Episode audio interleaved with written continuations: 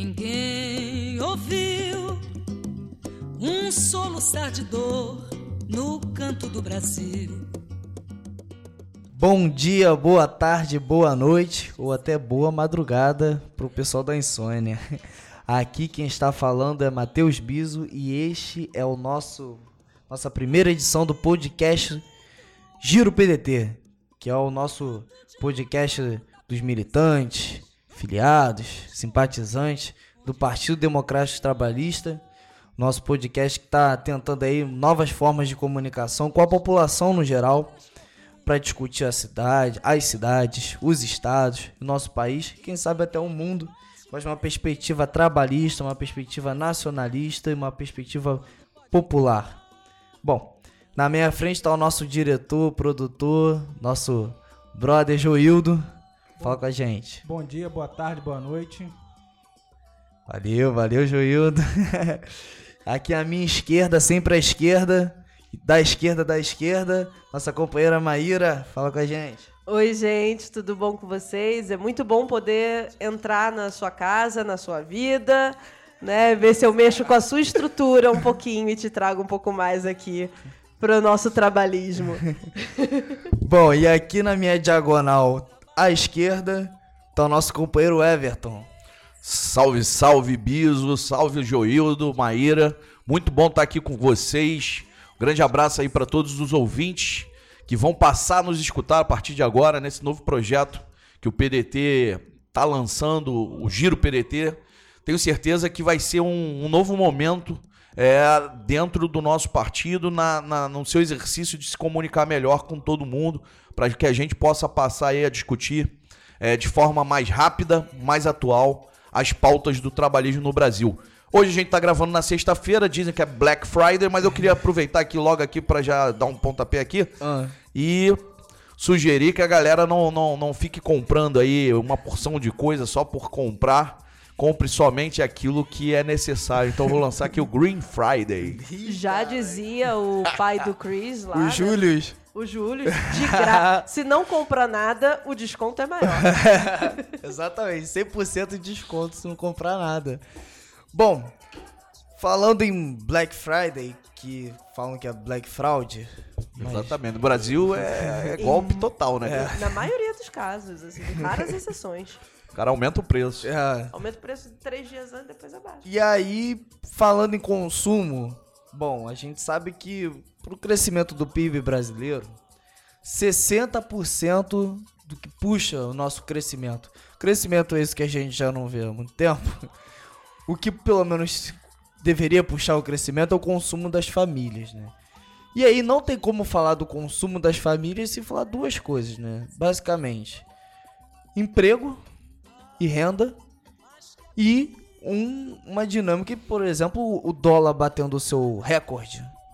É, desde a história do, do, do início do real, isso, como diz o, como diz o Ciro, pão é trigo, trigo é dólar, né? Isso influencia na compra do... na padaria, na farmácia, no mercado. O pessoal tá falando de inflação. Só os economistas mesmo lá do... que estão no governo. Porque se você for aqui no, no supermercado, vai ver que o salário vai todo na... vai todo na, na compra. Então, eu queria saber de, como que vocês estão pensando aí dessa conjuntura do dia a dia mesmo das pessoas, do, do consumo, como que tá deprimido, como que, que tá acontecendo no país, o que, que a gente pode resolver, qual o debate que a gente tem que fazer. Por exemplo, eu tenho uma opinião o seguinte, eu acho que o dólar, de fato, o dólar de um para um também não é a saída. Inclusive, foi um erro do, dos governos progressistas passados de botar uma política cambial.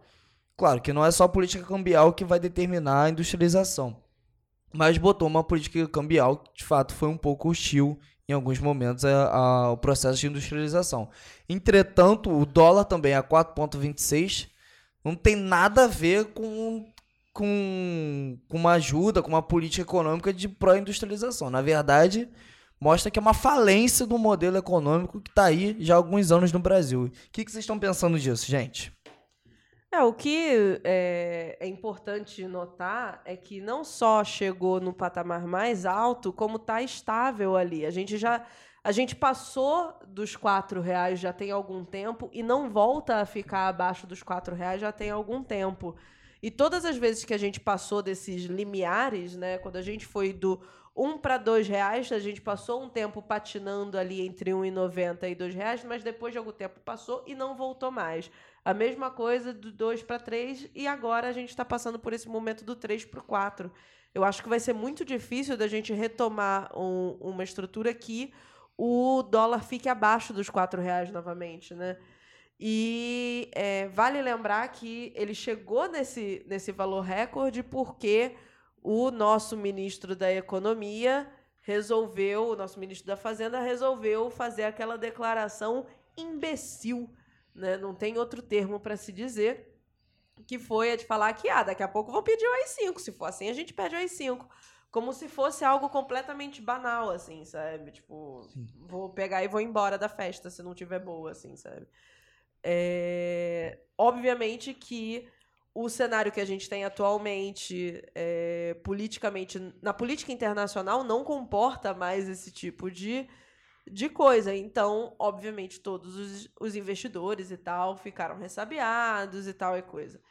É, muita gente fica pensando e que o dólar só vai afetar a vida de quem quer viajar lá para fora e tal. Mas a verdade é que a gente tem que lembrar que o dólar realmente afeta a gente diariamente, né? Especialmente porque a gente passou por um processo de desindustrialização muito longo. Sim. Né? Os últimos...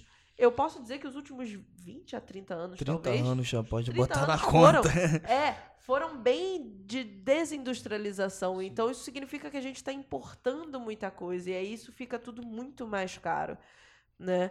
É, e isso vai afetar a vida de todo mundo, né? Eu, eu vi uma postagem numa rede social de uma mulher que, de uma forma bem egoísta, inclusive, disse que não estava se sentindo culpada de estar dando carne para os cachorros dela, enquanto muita gente não tinha acesso à carne mais.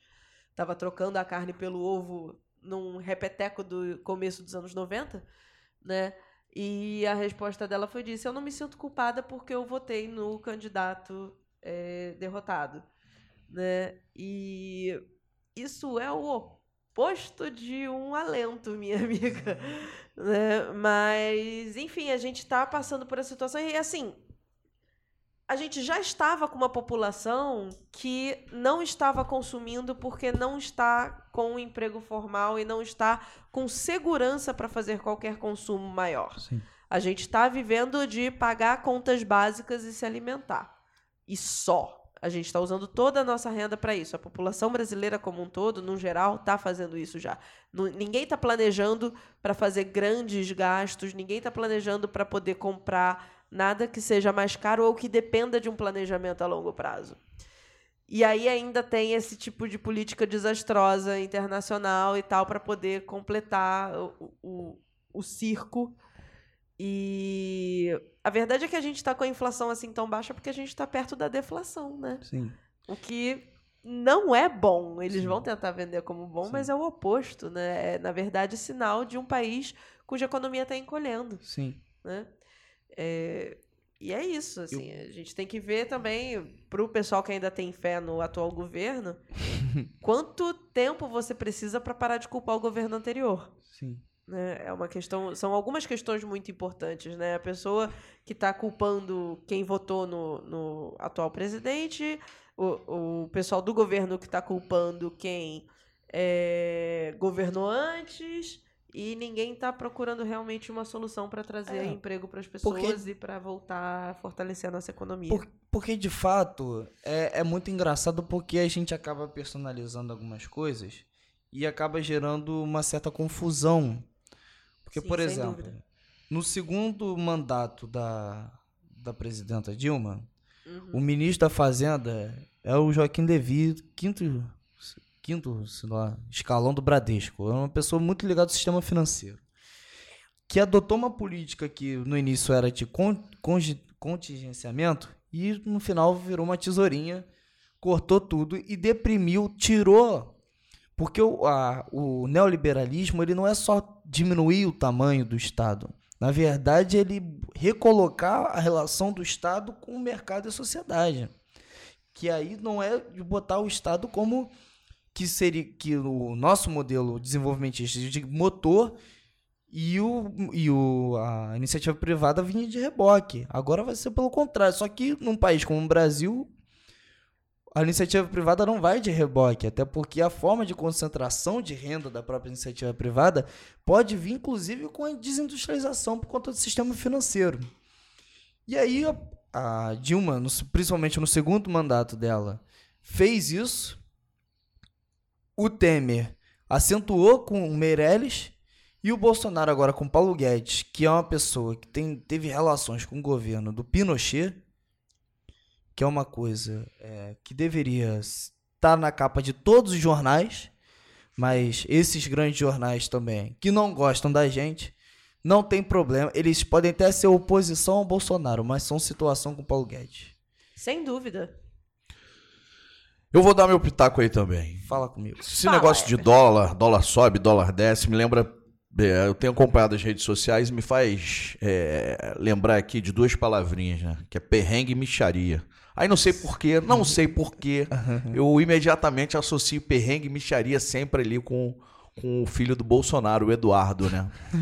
É, eu vi uns, uns debates aí, umas declarações da, da, da esposa dele, né? Sim. Dizendo que estava passando perrengue com salário de trinta e três mil. Fora, né? Benefício. Também Fora o benefício, né? Aí eu lembro, aí eu lembro é, da micharia das pessoas, no geral, Sim. que elas ganham, né?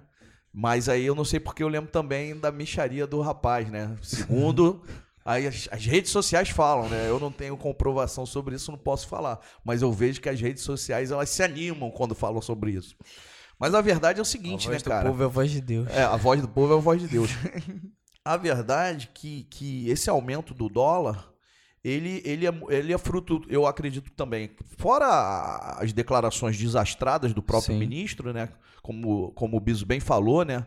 O ministro que, que aprendeu sobre economia é, participando da, da equipe econômica de um governo ditatorial lá no, no Chile, do Pinochet. A ditadura né? mais sangrenta Exatamente. Da história do continente. O Hayek dizia que você só consegue implementar as reformas neoliberais, Sim. as liberais de fato, um Sim. governo liberal, sobre a, a, a, o bastão da mais tacanha ditadura. Sim. E, e o Chile foi um grande laboratório disso, né? E o, e o, e o qual é o nome dele? O Paulo Guedes, Sim. ele é um entusiasta daquilo tudo que aconteceu Sim. no Chile, né? Então isso é muito complicado. Mas aí a gente tem aí essa, essa alta do dólar e preocupa muito. Por quê? Porque você... Provavelmente você vai ter um, um efeito sobre o preço, preço dos combustíveis. Sim. Isso gera um aumento de uma forma geral sobre a produção. Né? E você também, do ponto de vista industrial, principalmente os setores que, que dependem de maquinário, né? Sim. que dependem de insumos importados, eles também vão acabar transferindo isso para os seus custos finais.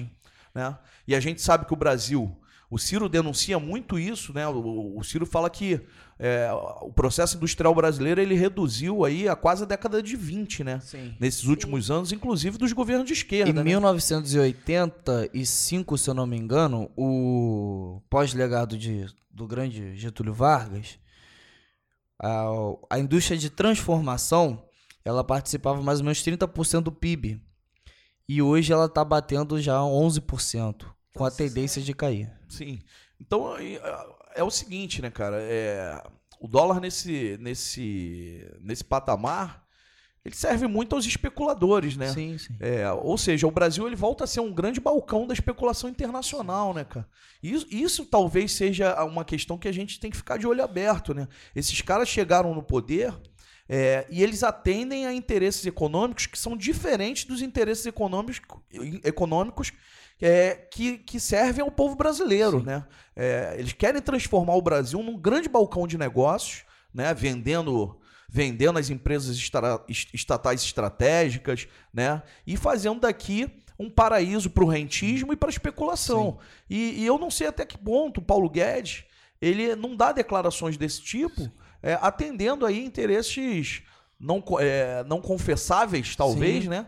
É, até se a gente fala isso, a gente acaba até dizendo aí que de alguma forma isso aí pode, pode ser até do ponto de vista criminoso, né? Sim. É, porque produz efeitos, mas é, eu tô aqui falando do, de um ponto de vista hipotético, né, que Sim. se fique bem claro, mas com certeza ele está a serviço aí da especulação internacional, né, da famosa banca internacional, é, que vai sangrar os interesses econômicos do povo brasileiro para garantir mais lucros, mais renda para a banca internacional, que também está no contexto, cara, está no contexto dessa desestabilização internacional que está acontecendo na América Latina. É, né? Um reposicionamento é isso aí. Do, do capital, né, cara? Quando existe uma crise e estão prevendo aí, até os economistas mais conservadores estão prevendo uma crise do sistema financeiro para o ano de dois mil e vinte ou dois mil e vinte e um, isso mostra que, na verdade, vai reposicionar o, o, o capital financeiro e se reposiciona dentro da geopolítica do mundo. Por exemplo, quando tivemos a crise, isso tem tudo a ver, isso tem tudo a ver. Quando tivemos a crise em dois mil e oito nos Estados Unidos, é, o mundo se abalou e grande parte da população mundial ficou abalada dentro desse processo. E aí os Estados Unidos, a União Europeia, a Rússia, a China, todos se reposicionaram dentro desse debate, dentro da, da questão mundial. E grandes processos de políticas autônomas, ou pelo menos não alinhadas a, essa, a essa banca, é, independente se são bons ou ruins, foram é, atacados. Por exemplo, o processo da Líbia. A Líbia, com certeza, podia ter mil problemas internos, mas a Líbia era o maior I D H do continente africano. Quando passou, né, por influência direta dos Estados Unidos, que como Sim. o Brizola falava, quando o Brizola chegou aqui da ditadura, ele falava que ninguém via a C I A, ninguém mais sabia onde a C I A estava. Né? A C I A sumiu do Brasil, como assim? E aí, quando você tem esse, esse processo, por exemplo, na Líbia, que era o maior I D H da África, inclusive maior que o I D H brasileiro, a Líbia era um país melhor para se viver no sentido de serviços do que o Brasil. E aí a Líbia passa por um processo de, teoricamente, democratização, quando na verdade é uma grande é, deformação do processo democrático da Líbia. E você, que democracia é essa que um país que era o maior I D H do continente virou ponto de rota de escravos? Pessoas escravizadas no século vinte e um. Engraçado que eu estava justamente matutando aqui de falar que é um processo de recolonização. Sim, total. É um processo moderno de colonização que não envolve o, o, os artifícios antigos de simplesmente pegar, dividir e falar esse território é meu, esse território é seu. Agora eles fazem isso a partir da especulação financeira e das grandes corporações. E aí você virou e falou isso e... É, é por aí mesmo. E aí você vê logo recolonizando de... povos, inclusive o Brasil. Sim, você vê assim, é, espionagem na Petrobras. Aí você vê essa Vaza Jato aí, o que aconteceu. E isso interfere diretamente na vida cotidiana de cada um. Sim. Você vê essa crise industrial, por exemplo, a entrega da Embraer para a Boeing. O pessoal que está ouvindo a gente, pelo amor de Deus. Você já, o Brasil, que é um país... Que, tá, que por conta dessa política econômica está fadada a exportar laranja, soja, minério de ferro, petróleo bruto, para pagar com a divisa internacional, estava exportando caça, caça militar. De, Su- de, de altíssima tecnologia. Para a né? Suécia, é, um país mega desenvolvido. Então, assim, um orgulho nacional. E esse governo que é patriota só nas cores, aí é uma questão só de cromoterapia, só é patriota nas cores... Ele chega, entrega a Embraer, demitindo, primeiro, tirando a nossa soberania e acabando Sim. com a nossa economia, porque é um mercado que poderia estar aqui dentro, muitos engenheiros, engenheiro, você vê que o engenheiro está tá rodando de motorista de aplicativo porque não tem oportunidade de ter um Sim, emprego. Na, na, são mais de quinhentos mil empregos perdidos nesse ramo, nesse ramo aeroespacial. Da, isso, não, no ramo da engenharia, de uma forma geral. Sim. Produto da, da, da Lava Jato, né, cara? Ah, sim, sim. Não, você pega aqui no... Nós estamos aqui, inclusive, na sede da Fundação Leonel Brizola, Alberto Pasqualini, na Praça Tiradentes, aqui no centro do Rio de Janeiro, e a gente viu o que aconteceu no estado do Rio de Janeiro com... com, com acabaram com o Comperj. Sim, o impacto sim. na Petrobras... Você ele, anda ele em Ita, Itaboraí... Aqui o Rio de Janeiro. O pessoal que está é de fora, o município de Itaboraí... E também é uma parte da região de Alcântara, de São Gonçalo, são, é, são municípios muito pobres.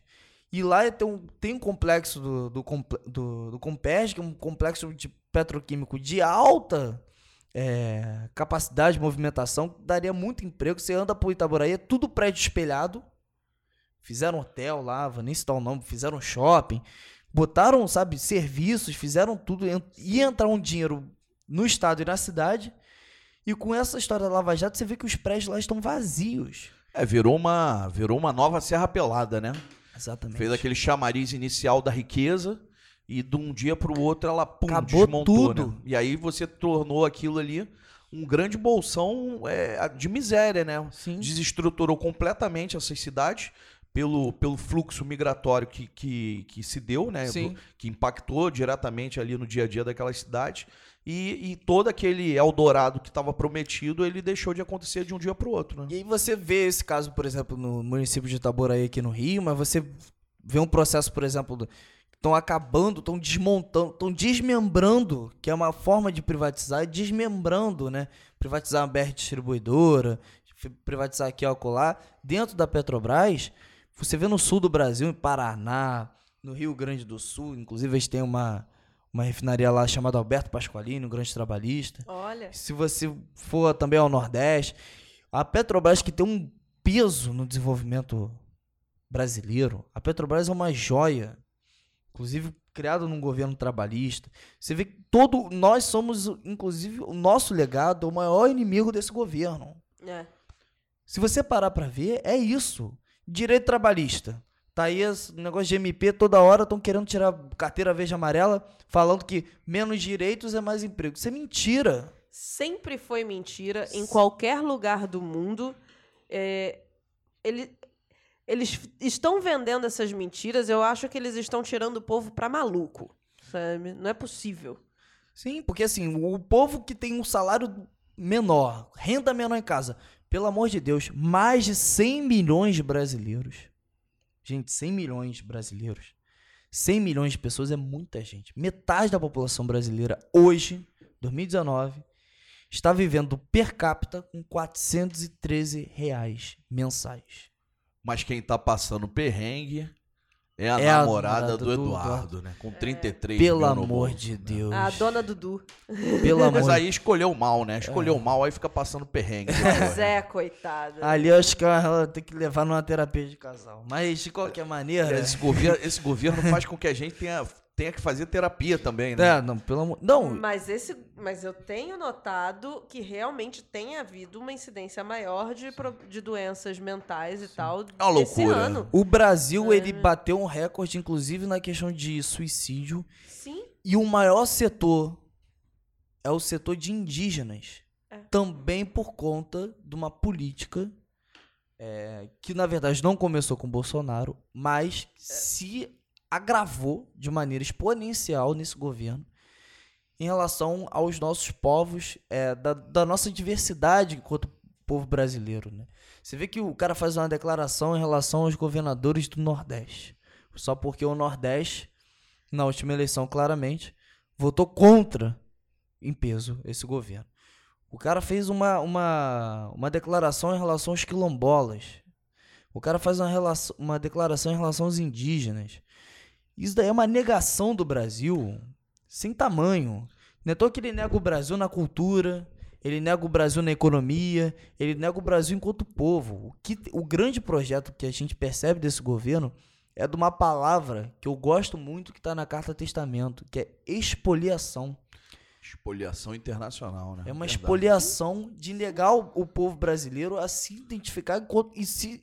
o reencontro do seu povo consigo mesmo. O Brizola diria que são as famosas perdas internacionais, né? Exatamente. Que nada mais são do que a drenagem das riquezas do povo brasileiro para os grandes grupos capitalistas internacionais, que atuam associados às elites Sim. brasileiras, que, a, que na divisão do bolo aceitam ficar com uma, uma, as migalhas, Sim. só que, inclusive, dessas migalhas, eles negam para o povo brasileiro Sim. qualquer pedaço. Sim. E aí a gente tem... É, conforme foi publicado agora recentemente, um, uma concentração de renda absurda, que, que aumentou, inclusive, nos governos progressistas. Sim. E aí é, e aí é importante a gente falar isso, porque É, o Lula foi solto no outro dia e se nega, inclusive, a fazer autocrítica. Sim. E os números não, de, não, não, não deixam a gente se enganar. Houve uma concentração de renda brutal no, no, nos últimos anos e, e a esquerda é, democrática, a esquerda brasileira e nós trabalhistas, nós sempre defendemos é, que um dos grandes pilares da transformação nacional passa pela distribuição da renda. A gente não quer tomar propriedade de ninguém, né? É, os trabalhistas é, não, não defendem, é, é, não são contra a propriedade privada. Sim. A gente defende que a propriedade privada ela esteja submetida à sua função social. Exato. Mas a, a concentração de renda brutal é um dos grandes problemas da economia brasileira. Sim. Cada vez mais no Brasil você tem é, um grupo menor de ricos, milionários, né? E uma grande massa da bilionário e, e uma grande massa da população aí excluída, né? Sim. Eu acho importante que a gente deixe bem claro que formar bilionário não é função social. Exatamente. Gerar bilionário não é uma função social aceitável quando tem gente passando fome. Aliás, sim, mesmo sem ter gente passando fome, é absurdo você ter o conceito de uma pessoa concentrar uma renda tão é, volumosa, brutal, né? Tão volumosa assim. Não tem nem, nenhuma explicação moral para a existência de, de tamanha concentração de renda. E a gente tem que lembrar que a gente vive num país que tem um histórico de aristocracia. Nós, fomos o, nós somos o único país da América Latina que teve um período monárquico, né?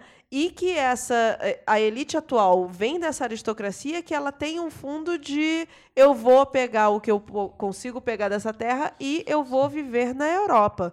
A gente ainda tem isso, só tem uma parte da população que troca a Europa pelos Estados Unidos. Miami. Né, por Miami. Ainda é mais brega ainda. É, é nossa senhora, é a Barra é uma... da Tijuca piorada. Os caras é... colocaram a, uma estátua da liberdade em frente a um shopping na Barra da Tijuca, né? E agora não tem estátua da liberdade disso, né? Em tudo quanto é loja do velho careca lá.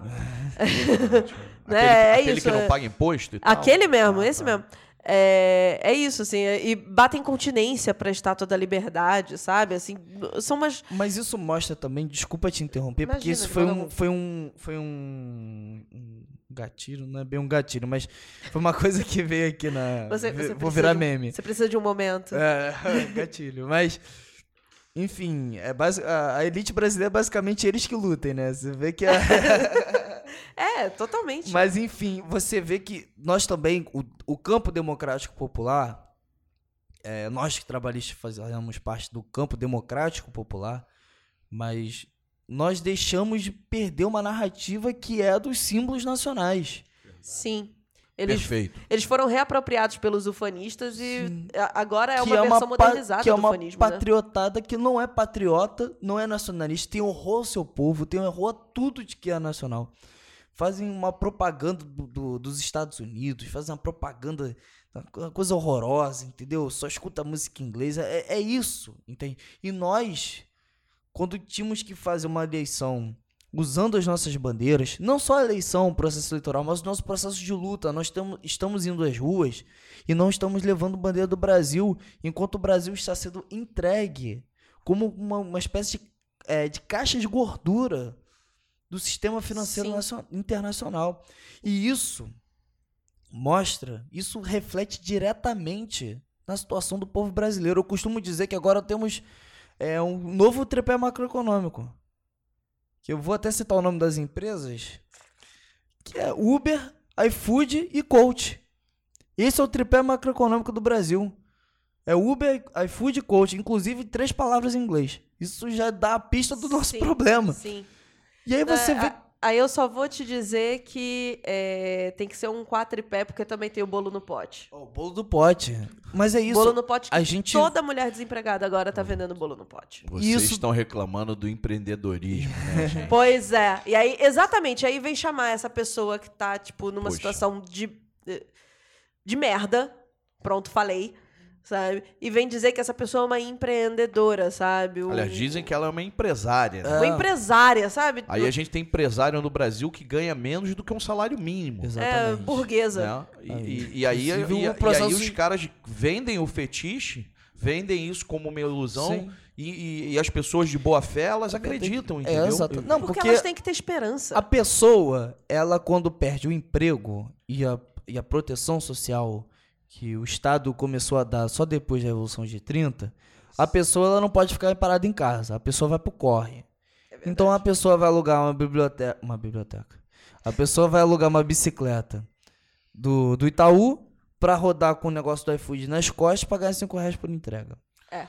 É. Ou vai pegar a moto, e aí o camarada da, da moto, como diz o próprio Ciro, o camarada que tem uma moto aí de entrega, ele, ele vai pagar o I P V A, um valor absurdo de I P V A, só se a moto for uma antiga, que ele não paga, e o, o, o João Dória, pronto, falei, com um iatezinho, com não sei o quê, não sei o que lá, não sei o que lá. Pegando não... leve no cachimé para não assustar o povão na campanha. Ex... E, isso é muito a essência. E não paga um centavo. Então é. Você quer lançar um novo serviço de entregas de jatinho, né? Vai reduzir o custo, não paga imposto, pô. Pois é. Mas isso, isso entrega morre. De iate aqui no é Rio de Janeiro mo- dá certo. Os motoboys estão errados, cara. Eles têm que pegar jato, porque eles não vão pagar imposto. O custo vai ser menor no é, final. Não, no final... Pô, é um negócio absurdo, entendeu? O que está acontecendo no Brasil... E aí é o mito do empreendedorismo. A gente não é contra o empreendedor. O cara quer montar uma empresa, gerar emprego, gerar renda, construir, ajudar a construir essa nação. Mas a gente, isso é muito importante. E as formas da economia, ela vai mudando também. Entretanto, não é em nome do novo que a gente tem que oferecer o velho. Não, e, e não podemos também deixar de, de, de considerar o seguinte, né? Os fatores para se empreender. Sim. Né? Porque aí é, é papel do Estado criar esses... É, exatamente. Garantir fatores para você criar um sistema empreendedor. E aí eu quero, rebote. E aí nós aqui, por exemplo, é, trabalhistas, a gente é, não pode perder a mão de uma das nossas principais bandeiras, por exemplo, que é a educação. Sim, educação, para mim... está ligada diretamente à questão da inovação. Sim. Como é que um país quer empreender, quer inovar, por exemplo, cortando investimento nas universidades? Sim. Né? Então, assim, o discurso dos caras é de um empreendedorismo falsificado, né, cara? Exatamente. Porque, na prática, eles não constroem as condições para você garantir um empreendimento, empreendimento que vai dar frutos reais, que vai garantir é, a construção de, de, de modelos que vão gerar riqueza. Podemos entendeu? pegar, assim, casos, desculpa te interromper, mas podemos pegar casos, por exemplo, não só os casos de países governados à esquerda, mas até países classicamente liberais. Os Estados Unidos, ele, o que, que é o exército usando, claro, uma, uma... as Forças Armadas Americanas usando, claro, uma... uma desculpa, é, inclusive que faz guerras e tal no mundo, que a gente repudia essa política externa dos Estados Unidos, mas eles usam, o, no fundo, é o Estado promovendo desenvolvimento, porque ele financia, vai lá na universidade, etc e tal. A construção da internet foi muito nesse sentido. E aí o Brasil é um país que se nega a se desenvolver em todas as áreas. E como dizia um grande pensador brasileiro que eu gosto muito, que nos deixou, Inácio Rangel. Seu crush, né? Não, não. Seu não. crush, fala, fala não, pra não, gente. Crush, fala aí, Maíra, é o crush dele. Meu maior crush... Meu maior crush... Everton, a pronúncia é crush. Crush, é? Não, é crush, pô, não, trabalhista. Pra quem, pra quem tiver aí em casa ouvindo... Fala, Maíra é minha professora eu me, de inglês. Eu gente. me viro como professora de inglês, então pra mim é uma questão de orgulho profissional que as pessoas pronunciem as coisas direitinho perto de mim. Tá vendo aí? Não é imperialismo, é só que, gente... Isso é o imperialismo no nosso podcast. É... Eu, podcast, eu não... inclusive, é um nome. Eu, eu falo, é, é, é, é exato, podcast é um nome em inglês, gente. É, eu, eu corrijo as pessoas em dois idiomas, desculpa. Mas o grande Inácio Rangel, que foi inclusive do Iseb, é, que o Iseb, em, ao longo do podcast, a gente pode até trocar uma ideia, o que foi o Iseb, uma coisa idealizada no governo do Getúlio Vargas, que... É, não temos mais, desde, foi a primeira coisa que a ditadura desmanchou e não temos até hoje. E que o governo progressista não, não teve fez coragem de, de fazer. retomar, né? Seria nada, nada um grande parecia. reencontro com a história brasileira. Sim. Pois a, é. a reconstrução do Iseb. Do projeto nacional. Pro projeto nacional. Do nosso... Fica aí a dica pro Ciro, né? Sim, sim. Sem Ciro, dúvida. Se você ganhar a eleição e vai ganhar, tá aí, anota no caderninho aí do, do Plano Nacional de Desenvolvimento, reconstruir o Iseb. aí pra, já fica como meta para dois mil e vinte e três. Mas sobre essa questão de empreendedor e tal, eu acho que é muito importante que a gente deixe bem claro e que uh, as pessoas em casa estejam entendendo isso, que desempregado se virando e empresário são duas coisas completamente diferentes. Sim. E estão chamando desempregado se virando de empresário, de empreendedor. É, e não, isso é uma crueldade. E não tem, ver, não tem que ter vergonha de se virar. É, é não, a gente tem que se virar porque a gente tem que sobreviver. Exatamente. Mas assim, estão... Eu me viro, faço podcast e tal. é, não, mas a gente, a gente precisa ter noção disso, de que é muito cruel... Você querer colocar essa pessoa que está ali numa situação de luta por sobrevivência, sim, que claramente iria trocar aquilo por um emprego com toda a segurança social necessária e, e merecedora do povo trabalhador, né? É... E chegar e dizer, não, você, na verdade, é um empresário, é um empreendedor e tal e coisa, no mesmo patamar, sim, de um... herdeiro de quer família quatrocentona. Quer botar uma pessoa que está, é, de fato, é, tentando empreender num país que está em crise, uma, uma, pessoa, uma pessoa que vem das camadas populares, está tentando empreender no mesma classe que a família Moreira Salles, inclusive que está é. caluniando na, na sua revista Piauí o nosso companheiro Ciro Gomes, naquela agência Lupa. Então, assim, isso mostra... É, que a gente precisa, é, de fato, a questão de classe, ela precisa, de fato, ela é dinâmica, ela não é simples, ela é complexa, mas a gente precisa pôr isso em perspectiva para, na verdade, para desmistificar falsas ilusões, sim, que acabam em todos nós, sabe?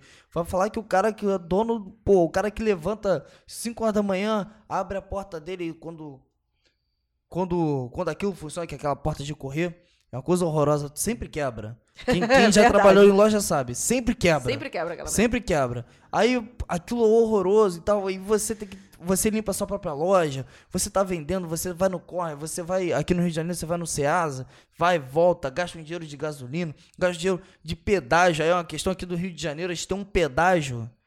Dentro da cidade. Dentro da cidade. É, é lindo. É mais de sete reais assim... pra ir, mais sete reais pra voltar. Pô, inovação, cara. É. Inovação. É o único pedágio o a... urbano municipal do mundo. A inovação é. do Rio de Janeiro. É. Aí você... Essa pessoa que tá empreendendo, construindo o Brasil, tenha certeza que o Projeto Nacional de Desenvolvimento, que tá sendo interpretado, desenvol... também desenvolvido e propagado... pelo nosso companheiro Ciro Gomes, também é para essa pessoa que está querendo construir com inovação. Mas isso não é uma, dentro de um, uma iniciativa só individual. Isso é dentro de, uma de um rearranjo. Sim. Rearranjo produtivo, né? Sim. Produtivo, institucional. Garantindo, garantindo crédito. Por exemplo, você, você que está tá nos escutando aí, que, que as pessoas... te apontam aí, querem dizer que você é empresário, vai lá no banco lá e pede crédito para você fazer um investimento no teu pequeno negócio para ver se você vai ter. Ué, vai no B N D E S é hoje, não tem. Vai no B N D E S hoje, vê se compra um jatinho que nem o é, Luciano Huck comprou. Porque se o governo quer de verdade construir um exatamente. cenário para garantir o empreendedor, ele tem que garantir crédito, sim, né? Ele tem condi- garantir condições de infraestrutura, exato, ele tem que con- garantir cidades mais seguras, sim, né? É, não igual que no Rio de Janeiro, que, que matam o tempo todo, invadem territórios populares, uma verdadeira guerra aos pobres. Sim. Entendeu? Tem uma série de, de, de questões que tem que ser garantidas, garantir condições que as universidades possam atuar como, como agências ali, sim, de fomento da inovação. A escola pública em tempo disso. integral, com, inici- com ensino emancipador, um ensino que faça a gente pensar o Brasil e um ensino profissionalizante como... tem sido feito, por exemplo, no Ceará, de sim, uma maneira muito interessante, e como o Darcy Brizola pensava no C E P, mas claro, a gente precisa atualizar esse projeto para o C E P do século vinte e um. Sim, P- eu tenho certeza que Darcy Brizola, provavelmente hoje em dia, iriam olhar para o C E P e dizer a gente pode e deve atualizar para hoje em dia. Eu tenho certeza que eles não eram parados no tempo. Sim, né? Sim. E aí a gente precisa atualizar o nosso debate e pôr o brasileiro para sua grande vocação, porque não existe povo mais criativo que eu conheço. Não existe um povo tão trabalhador. Não existe um povo que tenha tanta beleza como é o povo brasileiro. Isso e é aí, verdade. Falando em vocação, eu queria levar uma reflexão que é... Desculpem o pessoal do... do resto do Brasil, mas é uma, uma, uma questão muito do município do Rio de Janeiro, mas que com certeza é um projeto nacional que está acontecendo. Para quem não conhece, existe no Brasil, existia até esse ano, um projeto chamado Trem do Samba. Samba agoniza, mas não morre. Alguém sempre te socorre antes do suspiro derradeiro. Samba. O Trem do Samba, ele é uma movimentação é, de uma galera aqui do Rio de Janeiro para comemorar o Dia Nacional do Samba agora em dezembro.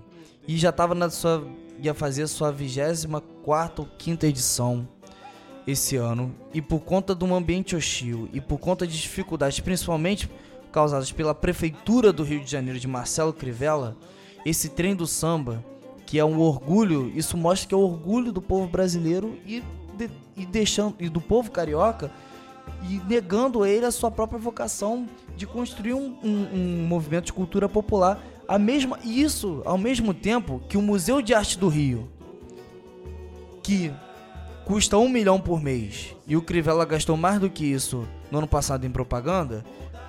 O Museu de Arte do Rio botou todos os seus funcionários no aviso prévio, e é, o Imperato também, que é um centro de cultura no meia subúrbio do Rio de Janeiro, famosérrimo aqui, e, e bota assim, a, a, a economia, não só, não só a questão da economia da cultura, não só a questão da cultura como motor econômico para gerar emprego e renda, que tem que acontecer ainda mais numa cidade no Rio de Janeiro que hoje assolada pelo desemprego. Você bota o povo brasileiro, o povo carioca aqui. Isso com certeza deve estar acontecendo na cidade de quem está ouvindo a gente. Se não for uma cidade governada por um governo progressista, um governo trabalhista, você vai ver que há um projeto claro de desencontro do brasileiro consigo mesmo. Aproveitando aqui que você está falando do samba, Biso, é, quero aproveitar aqui e fazer um convite a todo mundo que estiver nos, nos escutando aí do Rio de Janeiro e também de outras cidades que estiver aqui no mês de dezembro, para a abertura do pré-carna- pré-carnaval do nosso bloco aqui, que é o bloco Órfãos do Brizola. Melhor bloco dessa cidade Melhor toda. Melhor bloco da cidade, é isso aí. Maíra, Maíra é boa de samba. É, a abertura tento, vai ser no próximo dia sete de dezembro, aqui em frente à Fundação Leonel Brizola, quinze horas. Então todo mundo convidado para o melhor bloco da cidade, o bloco que defende o Projeto Nacional de Desenvolvimento. Ah, exatamente. É, mas só, só, só falando aí, um, comentando o negócio do, do Trem do Samba, é a, coitado do povo do Rio de Janeiro, né? É, a gente aqui na cidade do Rio de Janeiro, a gente tá literalmente ferrado, porque a gente tá, tá governado... síndico. É, a gente tá governado pela essa, esse triângulo das Bermudas, né? O Itzel, Crivella e Bolsonaro, né? Sim. Então, assim, é uma verdadeira mazela é, que tá instaurada aqui na cidade do Rio de Janeiro. E, e esse ataque aí é mais um dos ataques é, que se dão contra a cultura popular, a cultura de resistência, né? É, o Trem do Samba... Museu de Arte é, do Rio, do Rio, né? E tudo aquilo que a gente viu aí nos últimos anos, as lonas culturais abandonadas e tudo aquilo que a gente viu nos últimos anos, né? Um retrocesso na, na, na folia de rua, que nos últimos anos ela tinha tomado um novo fôlego. A gente, a gente tava curtindo muito o carnaval de rua, né? O carnaval popular, democrático. O carnaval, ele é uma... O carnaval no Rio de Janeiro, um carnaval em Salvador, um carnaval em Pernambuco.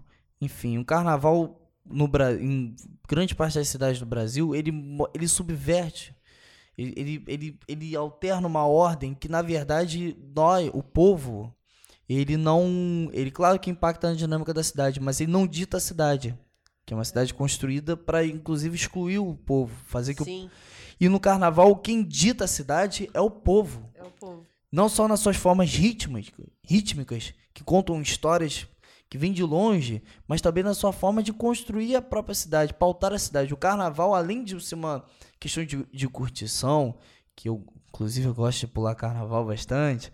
É, Ninguém fala isso. Não, diz, só na, nem... não parece. Não, não parece, parece, não, não é nem parece. Só uma coisa de só olhar para a cara dele, não. É, não, pois é.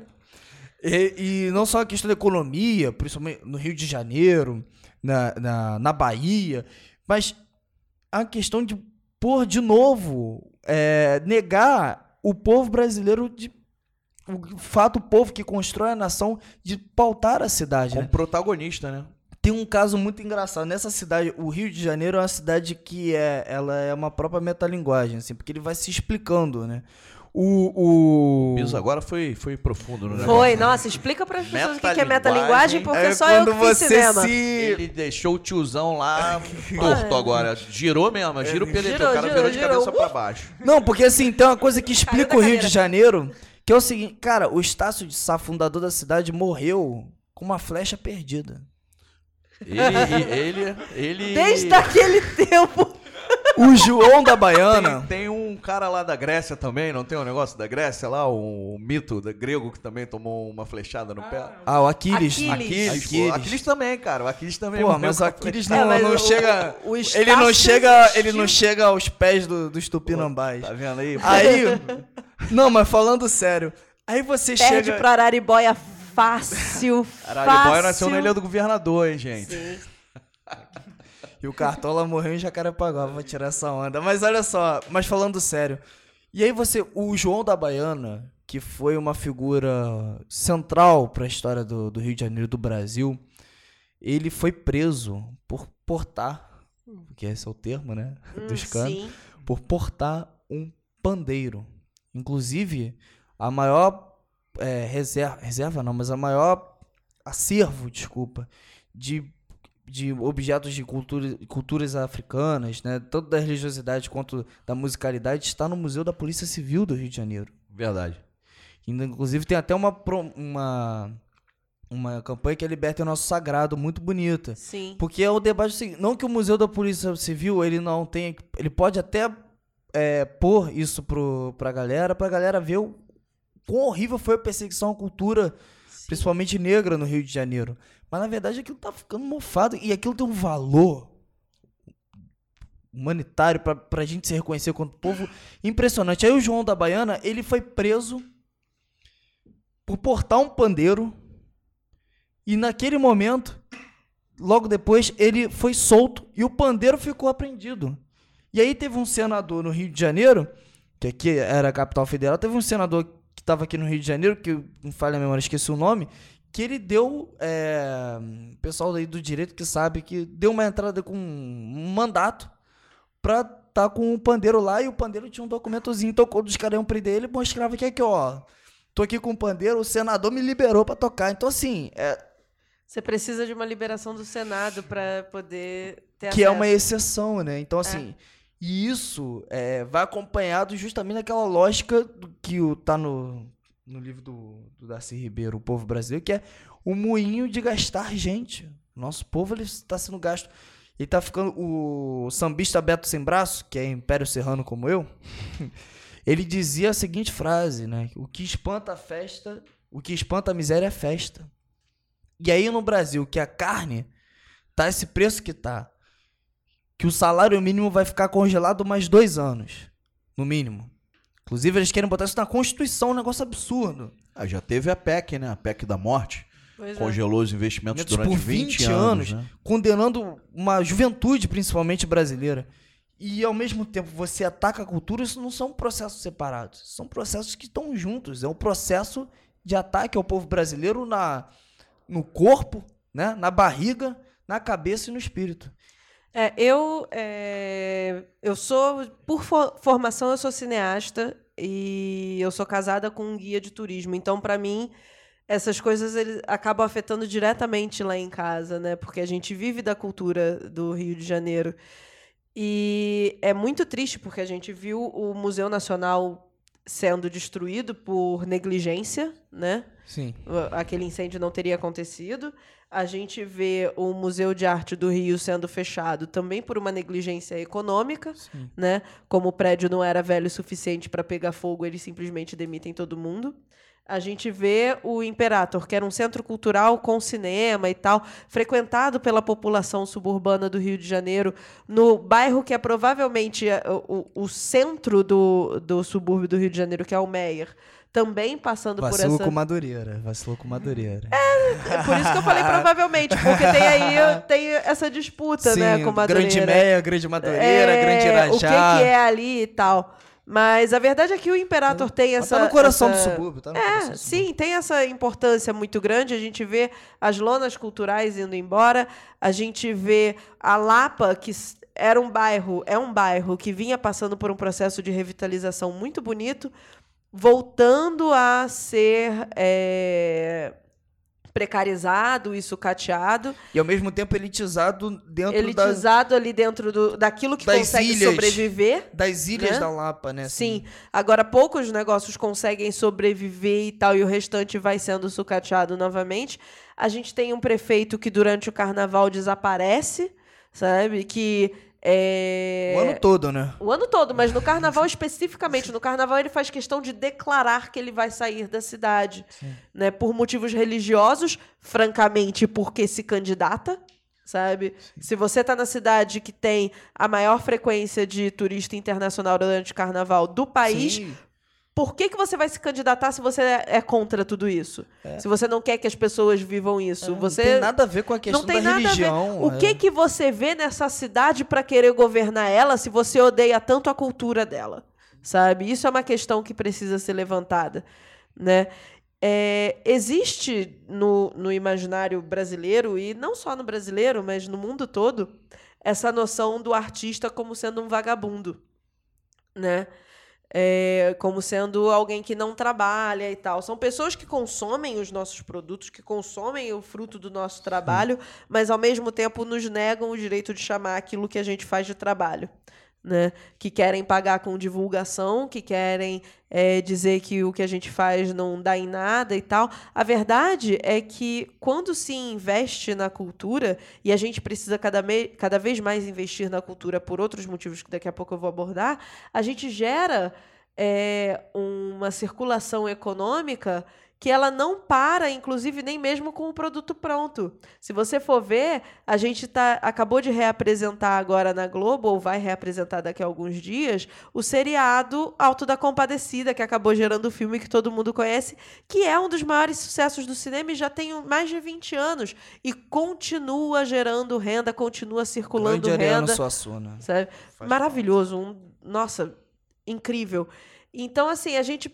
precisa lidar com isso, inclusive um outro motivo que eu queria falar também do porquê que é tão importante assim a gente investir na produção cultural profissional e profissionalizada e tal e coisa, sim, é que cada vez mais a gente vai passar por um processo de automação do trabalho que vai fazer com que as pessoas tenham que se inclinar para é, aquilo que é mais criativo e aquilo que não é rotineiro para ser o seu trabalho. Os trabalhos que forem rotineiros, que for, você tiver uma rotina de trabalho, eles vão, com o tempo, sumir.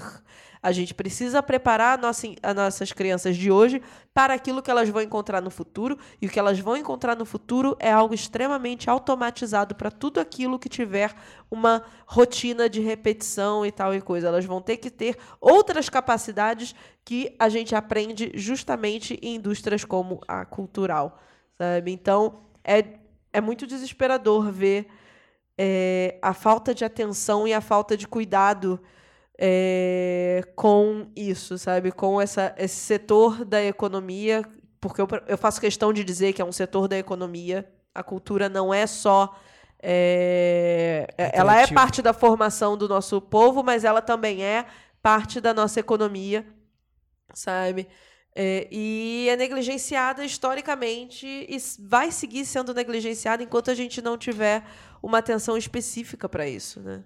Eu só posso dizer, então, para encerrar aqui, que como faz falta a nossa presidente de honra do P D T, a madrinha do samba, Beth Carvalho, que fez um debate sobre cultura, grande Brasil. Beth. E claro, que pô, ela cantando, nossa, faz muita falta já pra gente. Enfim, gente, esse foi a primeira edi- essa foi a primeira edição do nosso podcast, o Giro P D T. Quem vos fala é Matheus Biso. Segue lá no Twitter, arroba Biso com dois Z, Matheus zero. À minha esquerda está... Maíra Maximiano. É, é mais fácil só procurar por Maíra, com I, acento agudo, Maximiano, com X. Miau. Miau. É, procura no Facebook, no Twitter, no Instagram. Não, não existem muitas, então é fácil de encontrar. Sabe? Se a sua não existe muito, imagina a minha. É, não, exatamente. Assim. Joildo, então, tem o quê? Tem você e mais... Sou eu mais meu pai. É, então, maravilha, maravilha. Não, eu sei que além de mim tem mais duas ou três Maíras Maximianos com a, com a grafia igual. No, no, no Matheus Biso tem um monte, sabia? É mesmo? É que Matheus é um nome mais comum, né? E Biso veio uma, veio uma turma aí. Veio uma galera. São Gonçalo tem um monte, cara. Veio tudo um bonde. Primo, tudo primo. Tudo primo. Veio um bonde. E aqui na minha diagonal à esquerda, eu sou Everton Gomes. Pode me procurar aí nas redes sociais através do arroba Everton Gomes R J. Foi um grande prazer estar aqui batendo um papo com essa rapaziada. São trabalhistas de primeira linha. E chamava atenção para vocês, ó, passa a frequentar aqui o nosso canal, o nosso podcast. A gente não gosta muito de usar as palavras aqui em inglês, né? Mas, Mas porque eu corrijo como, tudo. Não sei como que a gente vai traduzir isso aí no futuro. Podcast é, é podcast. É mas vamos, vamos escutar, porque o Brasil está passando por um momento muito difícil.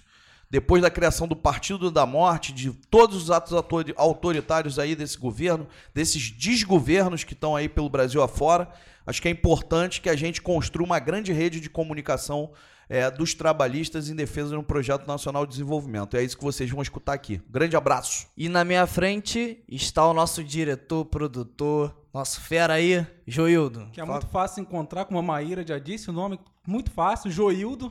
Um, meu pai e eu e só.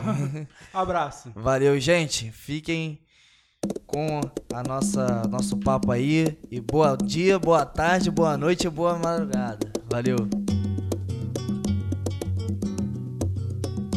Ninguém ouviu um soluçar de dor no canto do Brasil.